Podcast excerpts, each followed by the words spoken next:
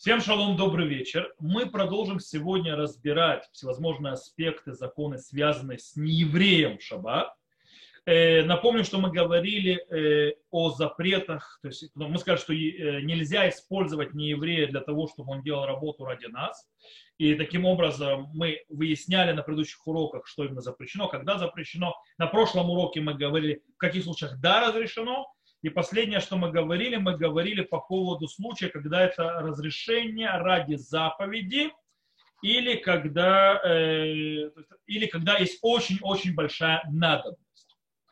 Сегодня мы начнем наш урок э, с разрешения обращения к нееврею, просьбу у чтобы он сделал ту или иную деятельность для нас, нарушая шаббат, естественно, ради больных, разберемся с этим. И, пос, и также, когда мы очень сильно страдаем, можно ли попросить нееврея сделать какую-то либо работу, нарушив этим шаббат. А на следующем этапе, то есть на, второй, так, на вторых двух третьих урока, мы займемся, начнем тему, то, что называется э, нееврей как наемный работник, как э, делающий работу для нас, но уже, скажем так, в, би, в бизнес-плане, то есть да, в бизнес-отношениях или отношениях, то есть то, что называется э, наем, сдача и так далее, так далее. И это уже будет на второй, третий урок. Итак, начнем. Начнем, в принципе, с больных. Э, сказать не еврею сделать какую-либо деятельность ради больного. У нас здесь больной человек. В Талмуде, в Шуханарухе, на Галаху установлено, что, в принципе, весь запрет, который установили мудрецы, э, обращаться к нееврею, чтобы он сделал какую-либо деятельность и работу в шаббат, это в нормальном состоянии. Но когда у нас есть больной человек, причем когда мы говорим о больном, мы говорим о больном, у которого нет опасности для жизни. Причем больной, то есть да, человек, который немножечко нехорошо себя чувствует, э, это не является больным. Мы говорим о человеке, допустим, э, у которого температура. Даже если у него нет короны. У него температура э, или ангина, ему то, то есть, тяжело. В принципе, человек то есть, серьезно заболел, но причем разные болезни, не обязательно то есть, вирусные и микробные, э, могут быть и другие болезни, но когда человек серьезно болен, а не просто нехорошо себя чувствует, и у него нет опасности для жизни. В этом случае Галаха, то есть Шурханарух, э, Пуским, то есть все разрешают обратиться к нееврею и сказать ему сделать ту или иное действие ради больного, например, приготовить ему есть, скипятить ему чай или так далее. То есть, как вы видите, то есть приготовить есть, скипятить чай, запреты Торы. Можно говорить даже о запретах Торы, а не только о запретах мудрецов. То есть на прошлом уроке мы говорили о случаях, когда можно сказать не еврею в запретах мудрецов, то сегодня мы говорим о, даже о запретах Торы. Мы можем обратиться к нееврею и попросить у него это сделать.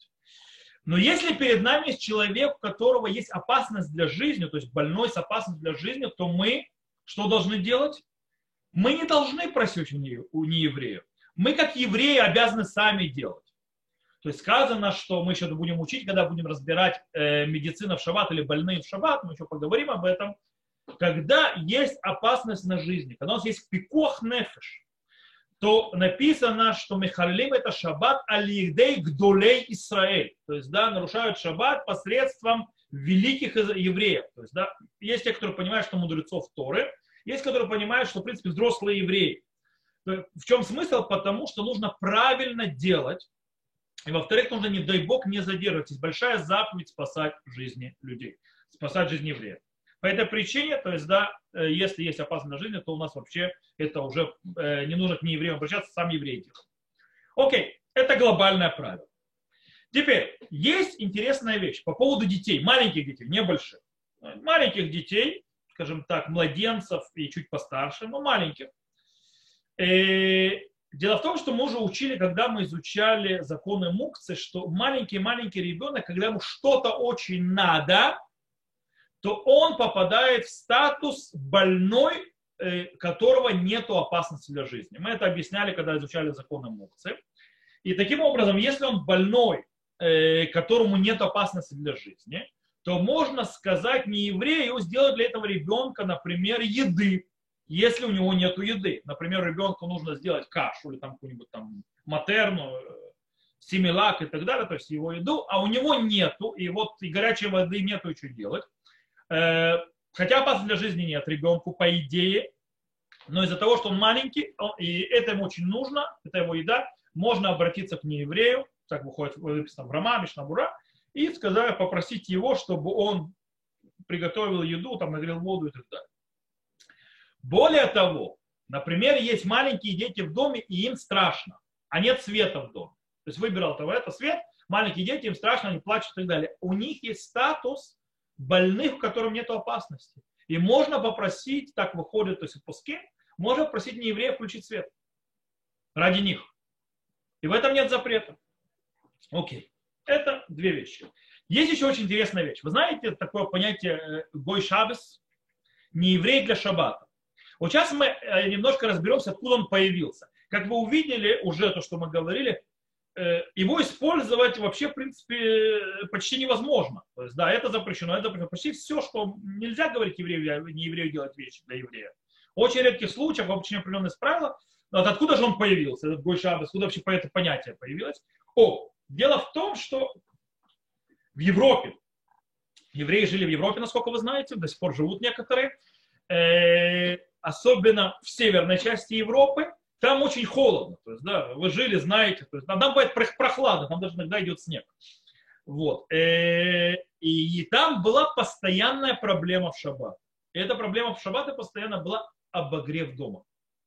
Дело в том, что это не как сегодня, а раньше что делали? Были или дрова, или угли. Их кидали в печку перед шаббатом. Они горели. Проблема в том, что к утру, сколько бы ты ни положил, оно все тухло. Ты не мог поддерживать всю ночь, сидеть и поддерживать это все. Оно тухло к утру. По этой причине нужно было снова зажечь печь.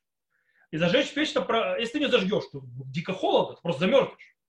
Э, таким образом, евреи Европы решали эту проблему так. Они обращались за того, что э, называется кулам холим эцель цена, то есть все больны из-за холода, то есть из-за холода можно заболеть, и это опасно. Таким образом, э, договаривались с, не, с неевреем, просили нееврея в шаббат утром, то есть когда потухнут угли, когда потухнут дрова, забросьте, зажечь огонь. То есть, да, чтобы снова был обогрев. И вот это и называлось Гойшель Шаббас. То есть, да, это и есть Гойшель Шаббат. Это и есть Гой для Шаббата. То есть, когда есть опасность замерзнуть и так далее, то есть, когда есть опасность, и можно просить нееврея предотвратить опасность или болезнь, даже если она не будет не, не опасна для жизни, вот тогда можно к нему обращаться, и это называлось бойшим шаббат. Теперь, сегодня мы можем включить печки электрические, газовые, кондиционеры, это все угодно. То есть, да, э, центральное отопление, и так далее. И они работают весь шаббат, они выключаются, у них они не тухнут. Таким образом, э, сегодня нет никакого разрешения постоянной просьбы, то есть просить на постоянной основе еврея помогать включать и выключать разные вещи в шаббат. Нельзя, потому что можно все это до шаббата. И там не было, то есть реальность не позволяла, то есть э, невозможно. Ты не можешь ничего сделать, он просто потух. А потухнет, нужно разжигать огонь, сегодня это ничего нету. По этой причине сегодня невозможно заниматься, э, скажем так, сбой шаббат, использовать по полной. Проблема в том, что за границей в многих местах, например, продолжают по той старой привычке использовать неевреев шаббат и неевреев, то есть особенно богатые семьи еврейские в Австралии, там, в ЮАР и так далее, они берут неевреев как прислугу работать. Деньги есть в Бразилии или в Мексике. То есть деньги, там, где большие перегибы между людьми богатыми и бедными. По причине того, что, скажем так, человек, который имеет высшее образование и работу, но в таких странах дико богат. Я не знаю, сейчас в ЮАР, но раньше так было. А, люди, которые, и поэтому они имеют все возможности спокойно позволить прислугу в дом, имеют виллы и так далее. Евреи, то есть что им делать, и не, не евреи, это больше шаббат, он ходит, он включает кондиционер, выключает кондиционер и так далее. Сегодня это запрещено делать. Это очень потому, потому что это при, пришло из, из Европы. Так делали дедушки и бабушки. Понятно откуда. Понятно почему. Потому что у их дедушек и бабушек были печки, которые тухли, тухли к, к утру. Поэтому не используют. Сегодня эта проблема, это использовать нельзя. Что да, можно. Можно, то если вдруг выключился обогрев, и у человека есть, и на улице дико холодно, то есть да, на улице дикий холод, то тогда можно просить не еврея включить, потому что проблема, ты заболеешь. То есть мы вернулись к системе, что как бы сейчас, то есть я замерзну и будет проблема. А изначально, то есть этого делать нельзя, то есть да, чтобы он включал и выключал. Если есть маленькие дети в доме, то тогда можно просить у нееврея, даже если мороз не такой уж сильный, терпимо в принципе, но дети могут заболеть. По этой причине, то есть тогда мы используем детей. Э, теперь, есть еще одна вещь. Э, мы говорили, что еврею нельзя получать удовольствие от работы, сделанной э, не евреем ради еврея.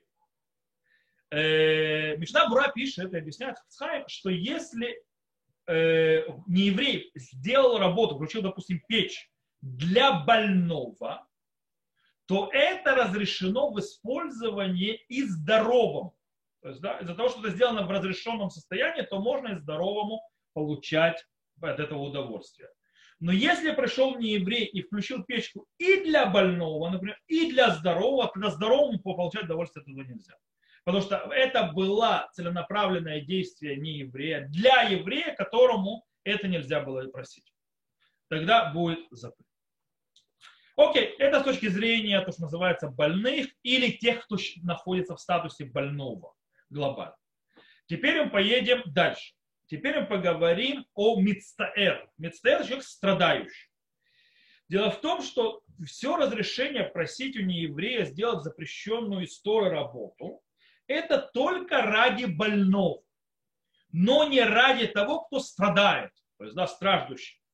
Страждущим запрещено просить у нееврея сделать работу для него, как работу, которая запрещенная из Торы. Но работа, которая запрещена запретом мудрецов, да, можно попросить у нееврея сделать ради э, э, страдающего еврея. Окей. И здесь я поговорю о кондиционере, например, в шаббат. Сейчас у нас жара в Израиле, все знают, что такое без кондиционера. Смерть и ужас. У нас дома кондиционер полетел. Э, он, то есть как полетел? Он работает, но он весь течет. У меня там это, я вспомнил Советский Союз, как ставили тазики, то есть когда капель была, то есть звуки капели слышны. Я послал тазик, потому что мы заказали мозган новый, его привезут с Божьей помощью завтра, поставят. Но пока вот такая вот капель. Так вот, мозга. Э, здесь э, нужно разделить по поводу кондиционера, его включения и выключения, кстати, это разные вещи.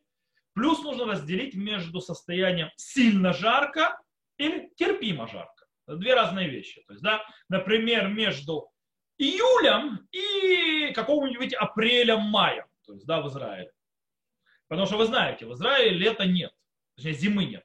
В Израиле есть декабрь, январь, февраль, это осень. Ну или весна, как вам больше нравится. Э, а потом у нас приблизительно, то есть да, март, апрель, до середины мая это, весна, э, это то, что называется лето. То же самое сентябрь, октябрь, это лето. А потом июнь, июль, август, это э, название у этих месяцев называется ад, ад, ад. Окей, то есть как то есть там это не лето, не очень, это ад. Так вот, вопрос, сильно жарко, у нас адская жара, или у нас э, можно, в принципе, неприятно, но терпимо, назовем так. Э, так вот, здесь очень интересный аспект. Начнем с состояния нормального. Что такое состояние нормальное? Человек, в принципе, хорошо бы и включить кондиционер, но можно сидеть в комнате без кондиционера, то есть терпимо, жить можно. Э, тепловато, но не страшно, не смертельно. И тут есть вопрос. Э, вопрос такой. Состояние, что можно сидеть в комнате без включенного кондиционера, и если кондиционер включат, похоже ли это на состояние, когда человек сидел с небольшим освещением, и не еврей включил сильное освещение? Мы учили уже об этом, что если у человека уже была, у еврея было небольшое освещение, уже ему не еврей включил более сильное освещение, то в этом случае этим более сильным освещением пользоваться можно. Более того, мы учили, что можно намекать не еврею, намекать, причем намекать, то есть не приказным, то есть струю, а рассказом, то есть, да, чтобы он сам понял, что происходит. Э, мы говорим, что можно намекать не еврею, чтобы сделать то или иное действие, запрещенное мудрецами. Вот. Так вот, э, можем ли мы расценивать ситуацию, когда человек может сидеть в принципе и так в комнате и без кондиционера, но если какую-то включить сферу, будет лучше. Это будет похоже на немного света и много света включили, или, или из-за того, что кондиционер был выключен, то включение кондиционера – это новое действие, которого не было. И такая вещь запрещена даже намекать не еврею, чтобы он это сделал. В этом есть вопрос. И в этом есть спор между мудрецами э, последних поколений по поводу этого кондиционера. Рам Моше Файнштейн в его книге «Игрот Моше», в его респонсах, э, сборнике ответов, говорит, что это новое включение. Таким образом, почему? Потому что э, получение удовольствия от кондиционера до этого момента, пока не еврей его не включил, не было. Теперь, когда он включает, появилось новое удовольствие, которого не было до этого. То, что он мог сидеть в комнате без кондиционера, это ничего не дает. Самого кондиционера не было. Он был выключен. Э, таким образом, в принципе, на что это похоже? Это как будто, в принципе, еврей, не еврей готовит для еврея еду. Можно сказать, но еврей же мог и поесть без того, чтобы не еврей ему приготовил. Да, мог. Но это не делает то, что его действие, то есть он сейчас приготовит ему еду, это будет можно пользоваться, это не будет называться новым действием. То же самое с кондиционером, говорит Равмош Файнштейн. Таким образом, выходит, что, по мнению Равмоша Файнштейна, если терпимо, нельзя даже намекать не еврею, чтобы он включил кондиционер. Нет, конечно, если можно ему позвать, чтобы он сел, посидел здесь с вами чайку попил без кондиционера, ему станет жарко, он себе включит. Это можно. Но намекать ему тоже нельзя, то, что он это сделал. Можно пригласить в гости чайку попить без кондиционера посреди августа. Вот. Э, кстати, также можно понять э, э, мнение Рав Ицхака Йосеф, Рав Вади Йосеф, прошу прощения, Еби Омер и Рав Аба Шауль, которые, в принципе, тоже занимались этим вопросом, но не привели ни одного объяснения, что это можно. Получается, что нельзя. Но есть книга, называется Шарим Хамицуяним Балаха. И он там пишет очень интересную вещь. Он говорит, э, дело в том, что из-за того, что без действия нееврея можно было комнатой пользоваться, можно. Таким образом, если он включит кондиционер, это добавка к использованию комнаты. По этой причине это похоже на как добавить света на что, то, что уже горело. Таким образом, по его мнению, можно намекать не еврею, снова, не приказном, а типа рассказом, то есть, да, вот жарковато здесь, конечно, мне, вот я запрел весь, но вот, а не так, что, и тогда он может сам понять, ага, то хорошо, сейчас тебе включим кондиционер. Поймет, поймет, не поймет, не поймет. Понятно, как мы сказали, что если он сам себе включит, то есть, да, проще всего на чаек пригласить, то есть, да, он, он может сказать, что тебе тут это, жарко тут тебя, то есть, он, ему, кстати, нельзя сказать, ну, включи себе кондиционер, это сказать нельзя. Говорит, да, жарко. И она поймет, да можешь включить кондиционер как хочешь.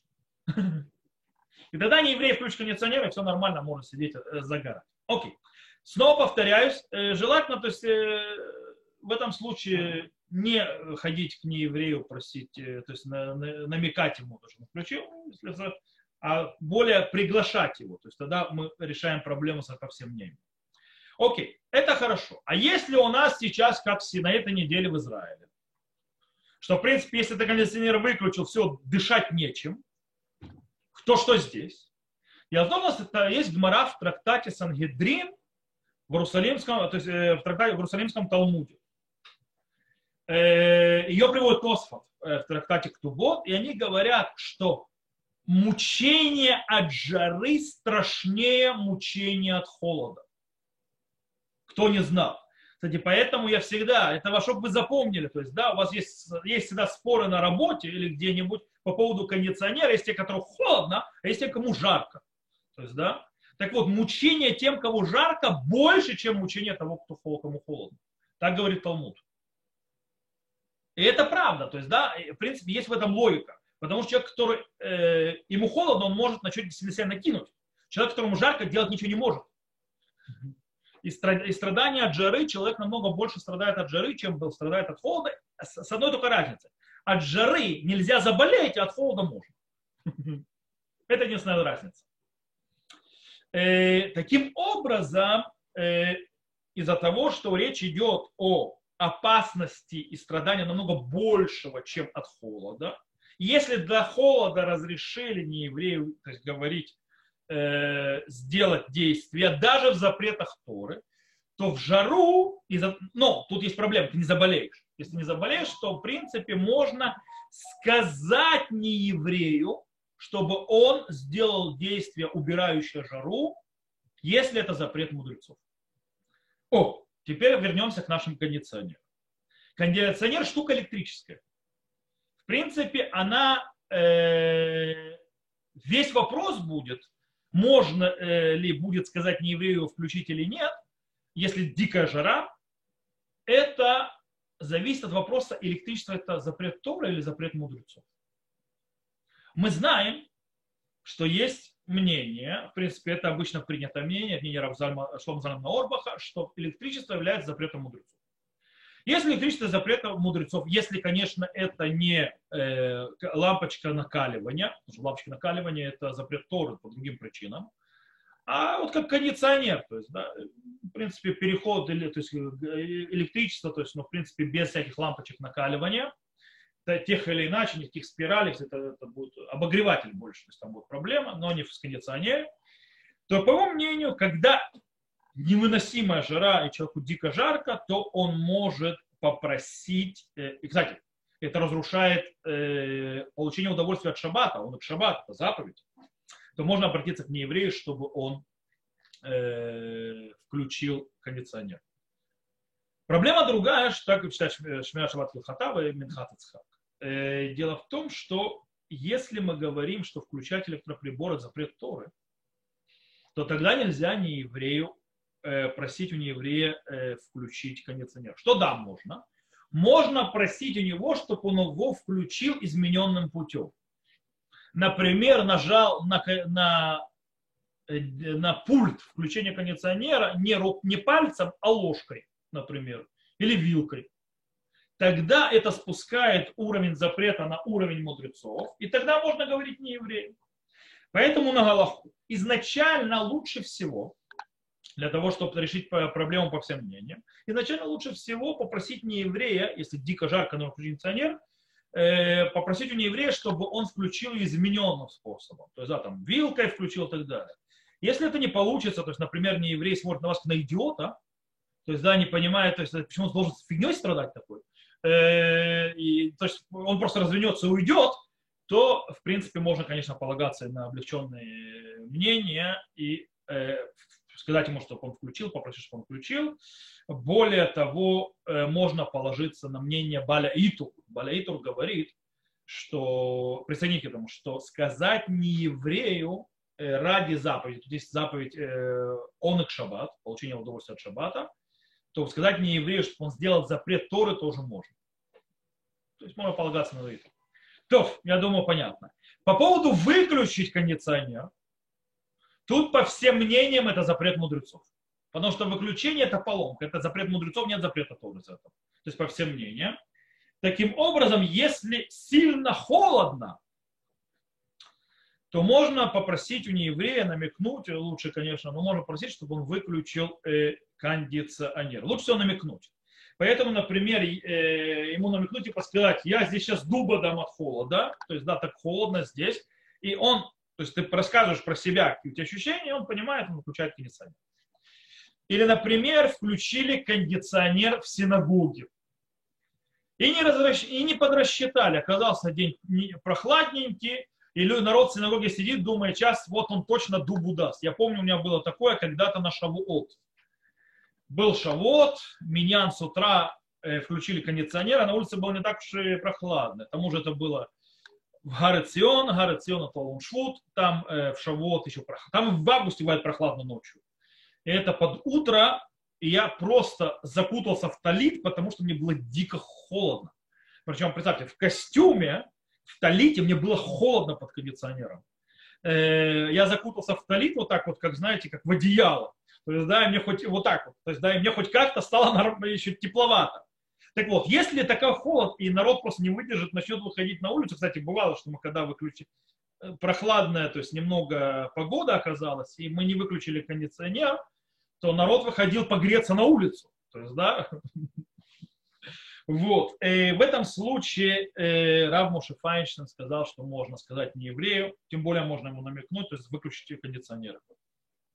То, мы закончили то есть, с больным, с э, получающим, то есть страдающим и так далее. Сейчас перейдем на следующую часть урока, половину урока, я думал, это две трети у нас займет, то есть я думал, это быстрее мы пройдем э, на половину урока э, по поводу то, что называется сахир, арис и так далее. Что такое сахир? Это наемный работник. Арис, это, я не знаю даже перевести на русский, это в принципе, когда, э, то есть это такой, то есть такой бизнес, скажем так, сделка, когда, допустим, поле принадлежит еврею, не еврей полностью заботится о поле, обрабатывает, выращивает и так далее. Единственное, что он отдает часть, процент урожая еврею за это поле. Это называется арис. То есть, да, это не съем, он просто полностью заботится обо всем поле и выращивает все остальное, просто часть урожая дает еврею. Это называется арисут. Сахир это когда я нанимаю человека, плачу ему деньги за его работу. Okay? Так вот, э, еврею запрещено нанимать работников неевреев, чтобы они работали для него в шаббат. Э, при, то есть, э, причем это во всех тех вещах, которые запрещены еврею делать в шаббат. Э, поэтому запрещено и просить у нееврея даже платить ему за это деньги. Таким образом, например, э, запрещено нанимать еврея, не еврея, Э, чтобы он работал ради евреев в поле, на заводе, в магазине и так далее. Нельзя. Нельзя то есть, брать наемного работника, не еврея, для работы ради евреев в шаббат. Но, например, можно взять э, не еврея, э, как наемного работника в шаббат, для того, чтобы он делал те вещи, которым, да, можно еврею делать в шаббат. Например, мыл посуду. Э, или там, э, не знаю, что он делал, то есть, или другие вещи, допустим, был э, официантом, да, как мне тоже можно разносить еду или там мыть посуду и так далее, поэтому нанимая не еврея работника, я могу нанимать не еврея работника на шаббат, чтобы он делал эти вещи. Более того, ему можно платить за эту работу в шаббат, в отличие от еврея. То есть, допустим, еврей-официант, что он делает? Он делает работу официанта, как он получает зарплату? Нужно, чтобы он зарплату начал, начал еще в пятницу или закончил Моцей Шаббат. Ему платят за пятницу за Моцей Шаббат, за Шаббат не платят. С неевреем этой проблемы нет. Нееврей может платить за его работу в Шаббат. Главное, что это работа, которая не является запрещенным действием Шаббат. Окей. Теперь, есть еще интересная вещь, сейчас мы разберемся. Можно, хорошо, человек нарушил и взял наемного работника в шаббат, чтобы он работал не еврея. Можно ли пользоваться ему той деятельностью, которую сделал не еврей? Аллаха говорит, правило говорит так, э, и мы тоже учили, что не еврей, который сделал работу ради еврея в шаббат, запрещенную, запрещено еврею получать удовольствие от этой работы весь шаббат, плюс после исхода шаббата все то время, которое требуется на произведение этой работы. Э, это то, что есть. То же самое, если взял еврей, не еврея на работу, как наемного работника, ему запрещено получать э, удовольствие от всей той работы, которую сделал этот не еврей, ради еврея. Э, он запрещен остается. И тут мы очень интересно переходим на очень интересный аспект. Э, правда, он связан, то есть когда это делается прилюдно для еврея, когда все что делается для еврея. Есть еще одно понятие, есть еще одно отношение с работ, работником и работодателем, это называется кабланут. Мы будем о нем учить на следующем уроке, его аспекты. Кабланут – это когда я заказываю работу и плачу за нее. Я не устанавливаю временные рамки. То есть я не говорю про работе, когда ему работать. Это называется кабланут. Э, то есть э, я плачу, дай мне работу. Кабланут. Так вот, э, и тогда, если, кстати, мы будем это учить, когда не еврей делает в шаббат, он делает ради себя, не ради меня. Я, ему, я хочу товар, то есть да, меня не интересует, когда он это будет делать. Он решил работать в шаббат, потому что ему так удобно, да, мне удобно, можно получать это удовольствие. До определенного момента. Но каблану это следующий урок. Нет.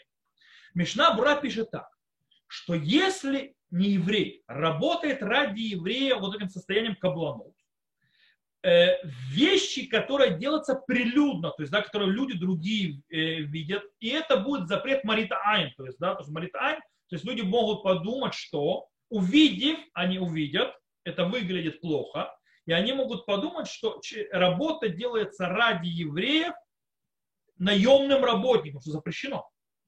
Мы, кстати, про Маритайм тоже будем говорить на следующем уроке более широко. Так вот, э, они могут подумать, что он работал у них как наемный работник на каждый день. Таким образом, становится запрещено получать от работы, которая будет сделана, даже по каблану, если это прилюдно при всех, навеки вечные будет это запрещено, то, что он сделал. Таким образом, э, так себя считает Бабах, Маген Авраам, Хаядам. Правда, Таз написал, э, что даже, что это слишком большой запрет, потому что даже с наемным работником нет вечного запрета. То есть нужно ждать Бакидеш и Ясу, то есть нужно прождать в то время, то есть для того, чтобы использовать после Моцей Шаббата в то время, которое занимает сделать это действие. И тогда будет снова можно. И, но на Галаху установили устражать. По-настоящему, кстати, знаете, про что устражать, то есть где проявляется Аллаха устражить? Речь идет, то есть Таз то, что объясняет, говорят по поводу того, что выкопали не евреи могилу, ради еврея, чтобы похоронить, он копал эту могилу в шаббат. Э, таким образом, э, здесь запрещено навсегда. Нельзя хоронить человека в этой могиле, потому что самому умершему не хочет лежать в могиле, когда люди будут думать, что ему нарушали шаббат, чтобы его похоронить. По этой причине, то есть это с могилой. Э, есть еще мнение Рана, которое мы будем в следующем уроке учить, которое тоже облегчает в этом. Мишна Бура приводит его. И в принципе, когда очень-очень надо, то можно положиться на это мнение для того, чтобы разрешить и не запретить навечно эту деятельность, которая делается. Например, то есть, когда дом строят. Когда строят дом при всех. Сейчас мы это э, разберем. Таким образом, э, как мы, то есть если не еврей делает работу для еврея в прилюдном месте, когда все это видят, то есть это спрятано, это не то, что он сидит дома себе, ты ему просил, называется, шить тебе костюм. То есть, да, и он, ты сказал, то есть я хочу костюм, вот я плачу за костюм. И не еврей сидит и э, у себя дома на машинке шьет. Это никто не видит. А здесь он строит дом, у всех на, на виду. То есть все знают, что этот участок еврея, ему он строит этот дом, несмотря на то, что не просил еврея, не еврея строить мне в шаббат, но он строит. Э, в этом случае у нас проблема. Э, есть, то есть логическое то есть в принципе запретили навечно жить в этом доме. Если это произойдет, то в этом доме уже жить больше нельзя. Правда, если, скажем так, э, не еврей пришел, еврей пришел, возмущался и сказал, что это такое, то есть не строй мне дом посреди шаббата, то тогда можно. То есть, да, тогда нет проблем. Но все видят, что он явно, то есть это не наемный работник, потому что еврей возмущается. Э, или, скажем так, э, иногда, то есть, ну, получилось, так же построили, то есть в очень, скажем так, крайнем случае можно решить еврею в нем жить. То, что да, можно, по всем мнениям, это продать этот дом другому еврею. Это да, можно. Окей. Это с наемным работником. Теперь арис. Что такое арис, я уже объяснил. Это человек, который работает, то есть правил. Человек, который еврей, не еврей, он получает поле еврея, делает с этим полем, что хочет, сеет, пашет, э, разрабатывает, собирает урожай, дает процент урожая еврею и все. То есть, да, такие вот отношения.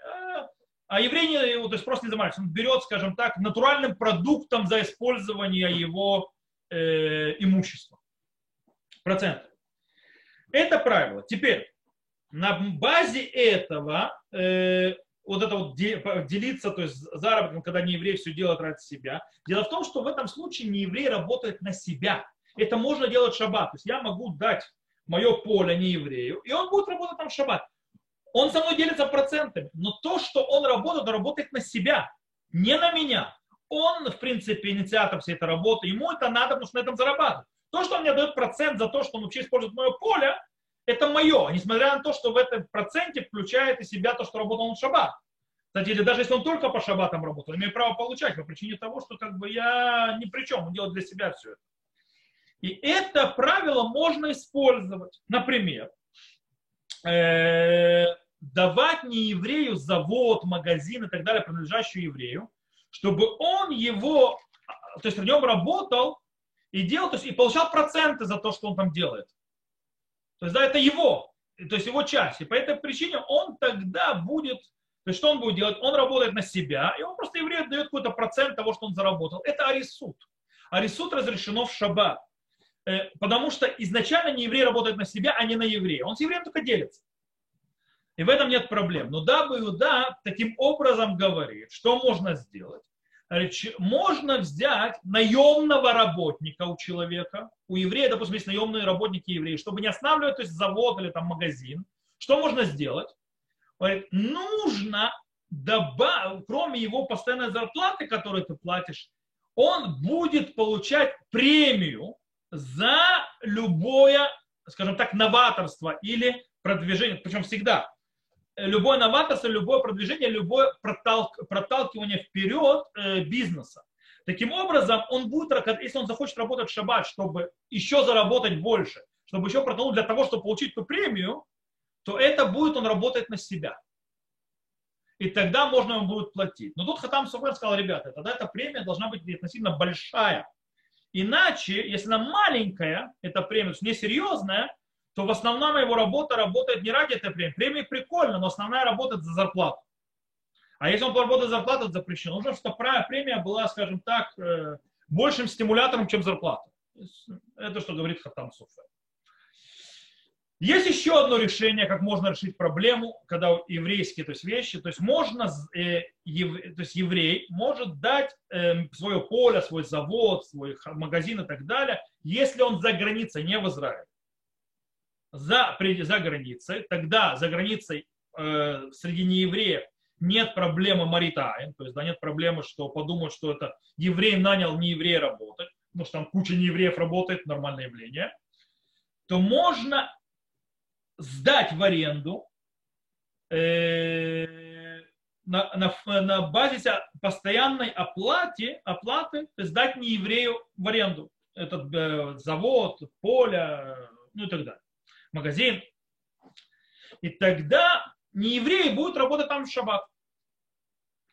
Э, еврей получает по-любому свои, то есть оплату э, это, сдачи бизнеса, а не еврей работает, то есть получается для себя, ради себя в своем взятом в аренду э, бизнесе. И в этом нет никакой проблемы. Но, но, тут есть одно но. Главное, чтобы не было это сдача в наем, э, скажем так, только на шаббаты. Если мы сдаем только на шаббаты в наем, то тогда у нас есть проблема. То есть, да, мы получаем удовольствие от работы в шаббат не еврея. Поэтому нужно сдавать так, чтобы, скажем так, э, то есть, если вы хотите, чтобы не еврей работал в шаббат в, в, в этом заводе, в этом магазине и так далее, то нужно сдавать это на неделю, на месяц, на год и так далее. И тогда плата за шаббат, которую платит вам не еврей, то есть постоянную сумму, она будет, скажем так, впитана, она растворится в плате за весь год. Или плату за неделю, за месяц. Окей, тогда так можно делать. Окей. И то, что все, что мы говорили, что можно дать, сдать в аренду магазин, завод и так далее, или дать им, это не евреям, использовать то, что назвали арисуд, то есть, да, что он делится со мной, он берет все, делает, там, работает и так далее, и делится со мной только э, процентом от э, доходов, это только если нет проблемы с Марит Аайн. То есть Марит Аайн, мы сказали, когда другие евреи смотрят и будут думать, что этот еврей взял наемного работника. То есть думая, что он взял, сделал э, запрещенным способом. Э, но если есть опасность, что и другие евреи посмотрят, и они будут видеть этих работников, работающих в шаббат, и будут считать, что еврей взял за, э, нанял их для работы в шаббат и ради него в шаббат, то тогда запрещено еврею отдавать эти бизнесы, то есть виды бизнесов, своих не еврей ни в наем, ни в арисут, ни так далее, никак. Э, кстати, это причина, почему, допустим, э, мудрецы запретили еврею сдавать в аренду свою баню например, еврейскую баню, то есть нельзя сдавать в аренду нееврею. Почему? Потому что баня, она имеет свойство э, быть, скажем так, нести имя еврея. То есть все знают, это баня Мойша, то есть, да? И вдруг видят, что в бане Мойши работают не евреи. Что подумают? Ха, Мойши это решил, что банька не стояла, нанял не евреев, чтобы они работали. И подумают, а, ну раз Мойша знает, ну Мойша человек умный, знающий называется, значит так можно. И, на, и они тоже наймут на свои дела не евреев. А Мойша не нанимал их. Мойша баню сдал. Там, допустим, не знаю, там какому-то Васе, то есть, да. А они об этом не знают. И поэтому они нарушат это. Это есть маритайм. Таким образом, если то есть, э, невозможно, то есть, чтобы все узнали, то есть, да, что это просто было отдано в, в аренду вообще весь бизнес, то тогда это нельзя делать. Нельзя давать в аренду. Но если э, в месте, где они живут, принято сдавать бани в аренду, то есть ни один еврей не работает, не всем, только Васям сдают бани в аренду, то это нормальное явление.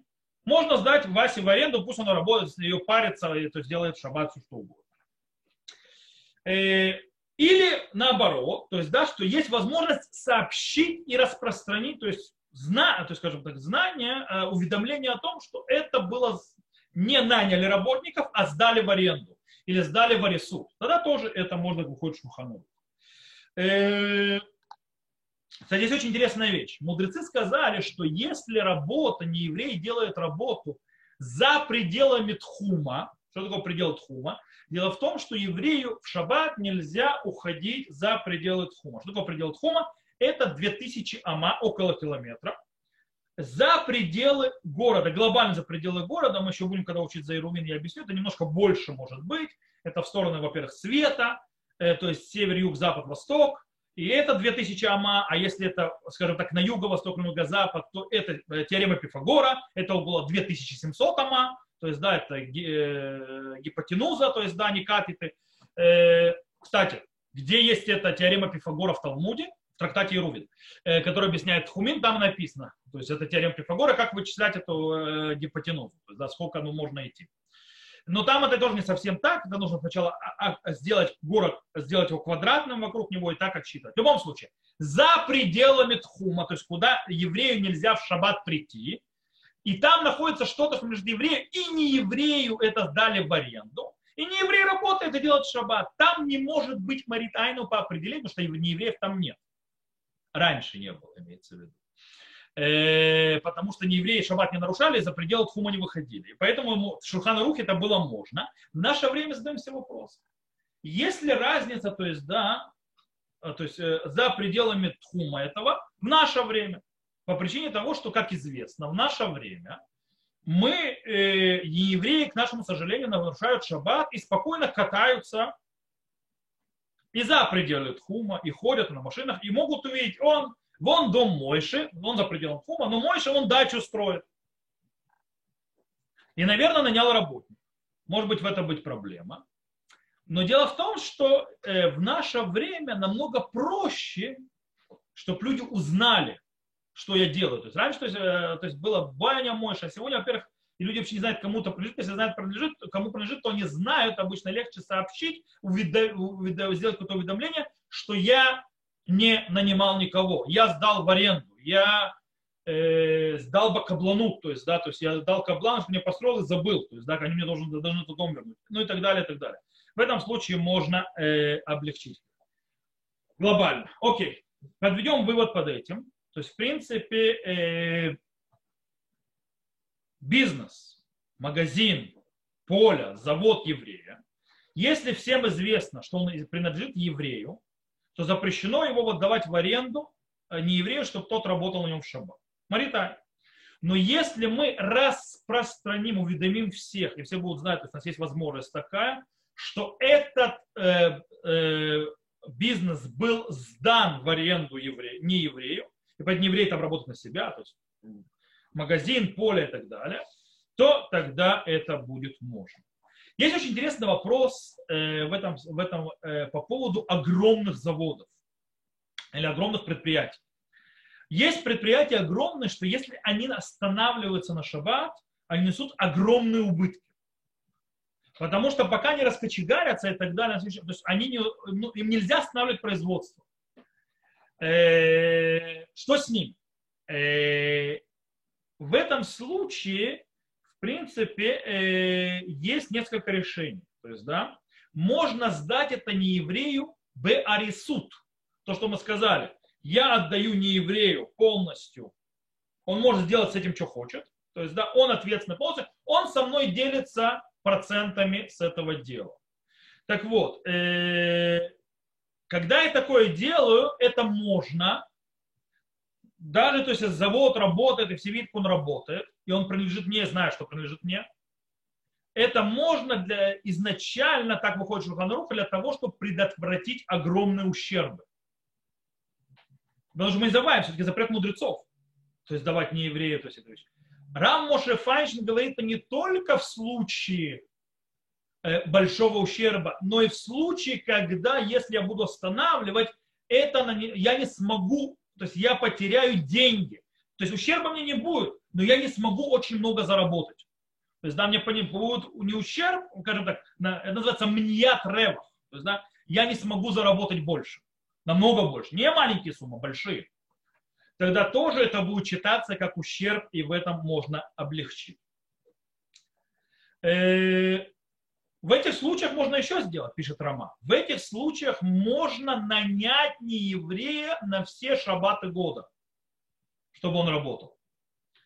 Э, но тут лучше всего его нанять не еврея, чтобы он работал с добавкой определенно, чтобы он, как бы, часов шаба, йом шиши, то есть до наступления шаббата, чтобы он еще делал работу.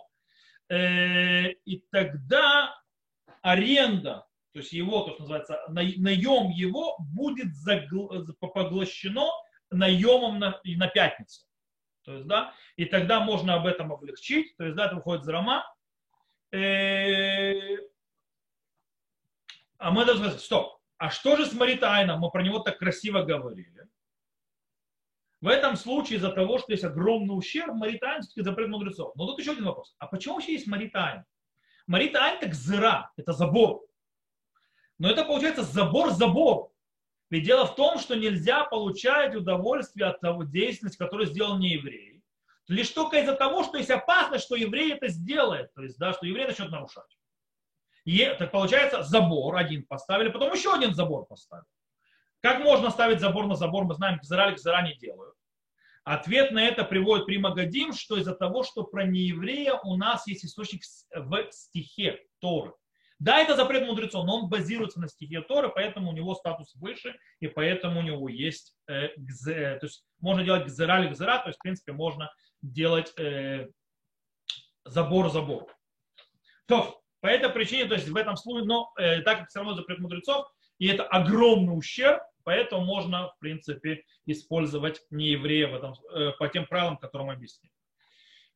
Окей, после того, как мы все так красиво объяснили, вот это будет работать, так будет работать, тому я буду сдавать, этому буду сдавать, мой магазин откроет и так далее, по прав... разрешенными способами, у нас есть вопрос. А если я подставляю, допустим, э, евреев, то есть, да, будут евреи, не соблюдающие, заходить в этот магазин и покупать, или использовать те вещи, то есть будут получать какое-то, скажем так, э, удовольствие или использовать запрещ... эти всевозможные запрещ... вещи, которые работают в шаббат, по моей воле, хотя не евреи это делают. Нет ли в этом проблемы? То ответ такой.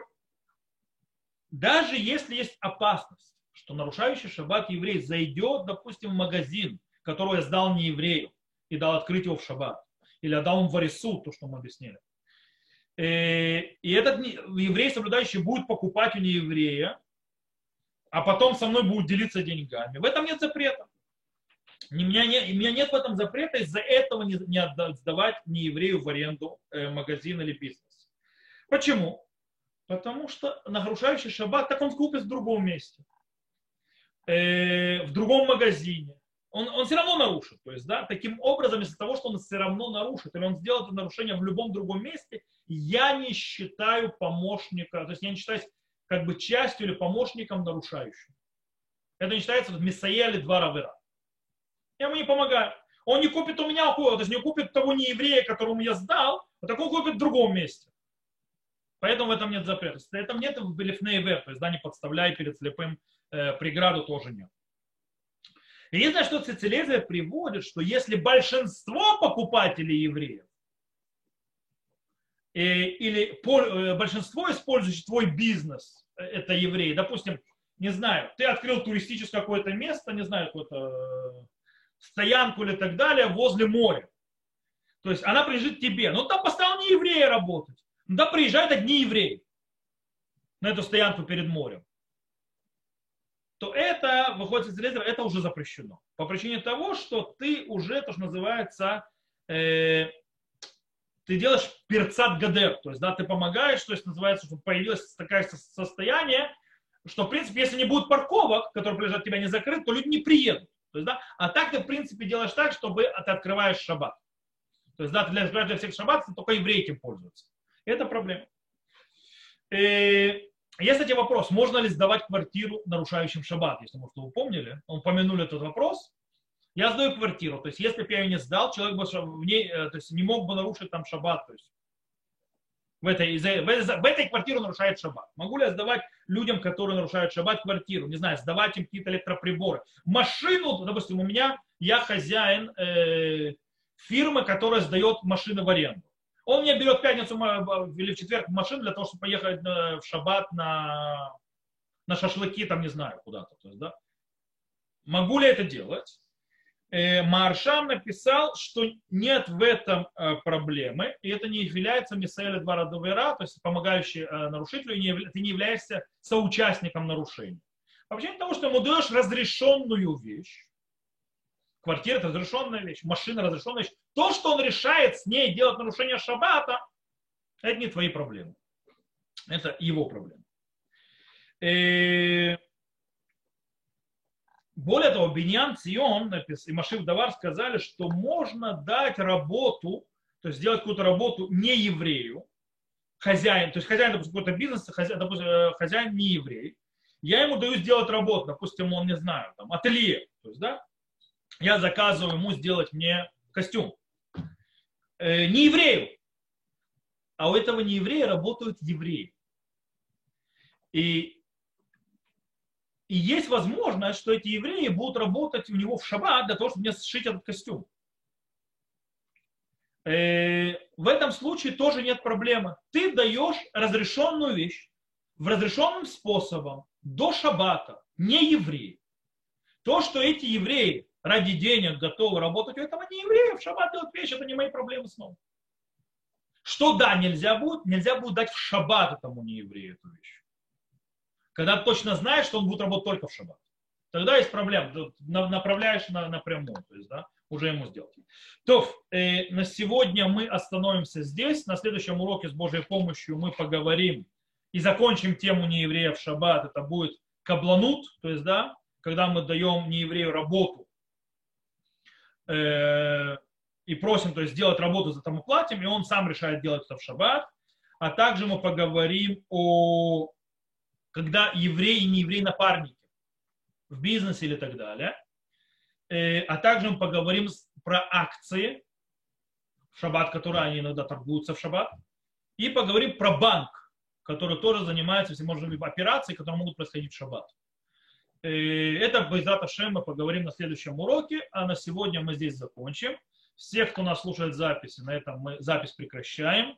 Всего вам доброго, всего хорошего, до новых встреч.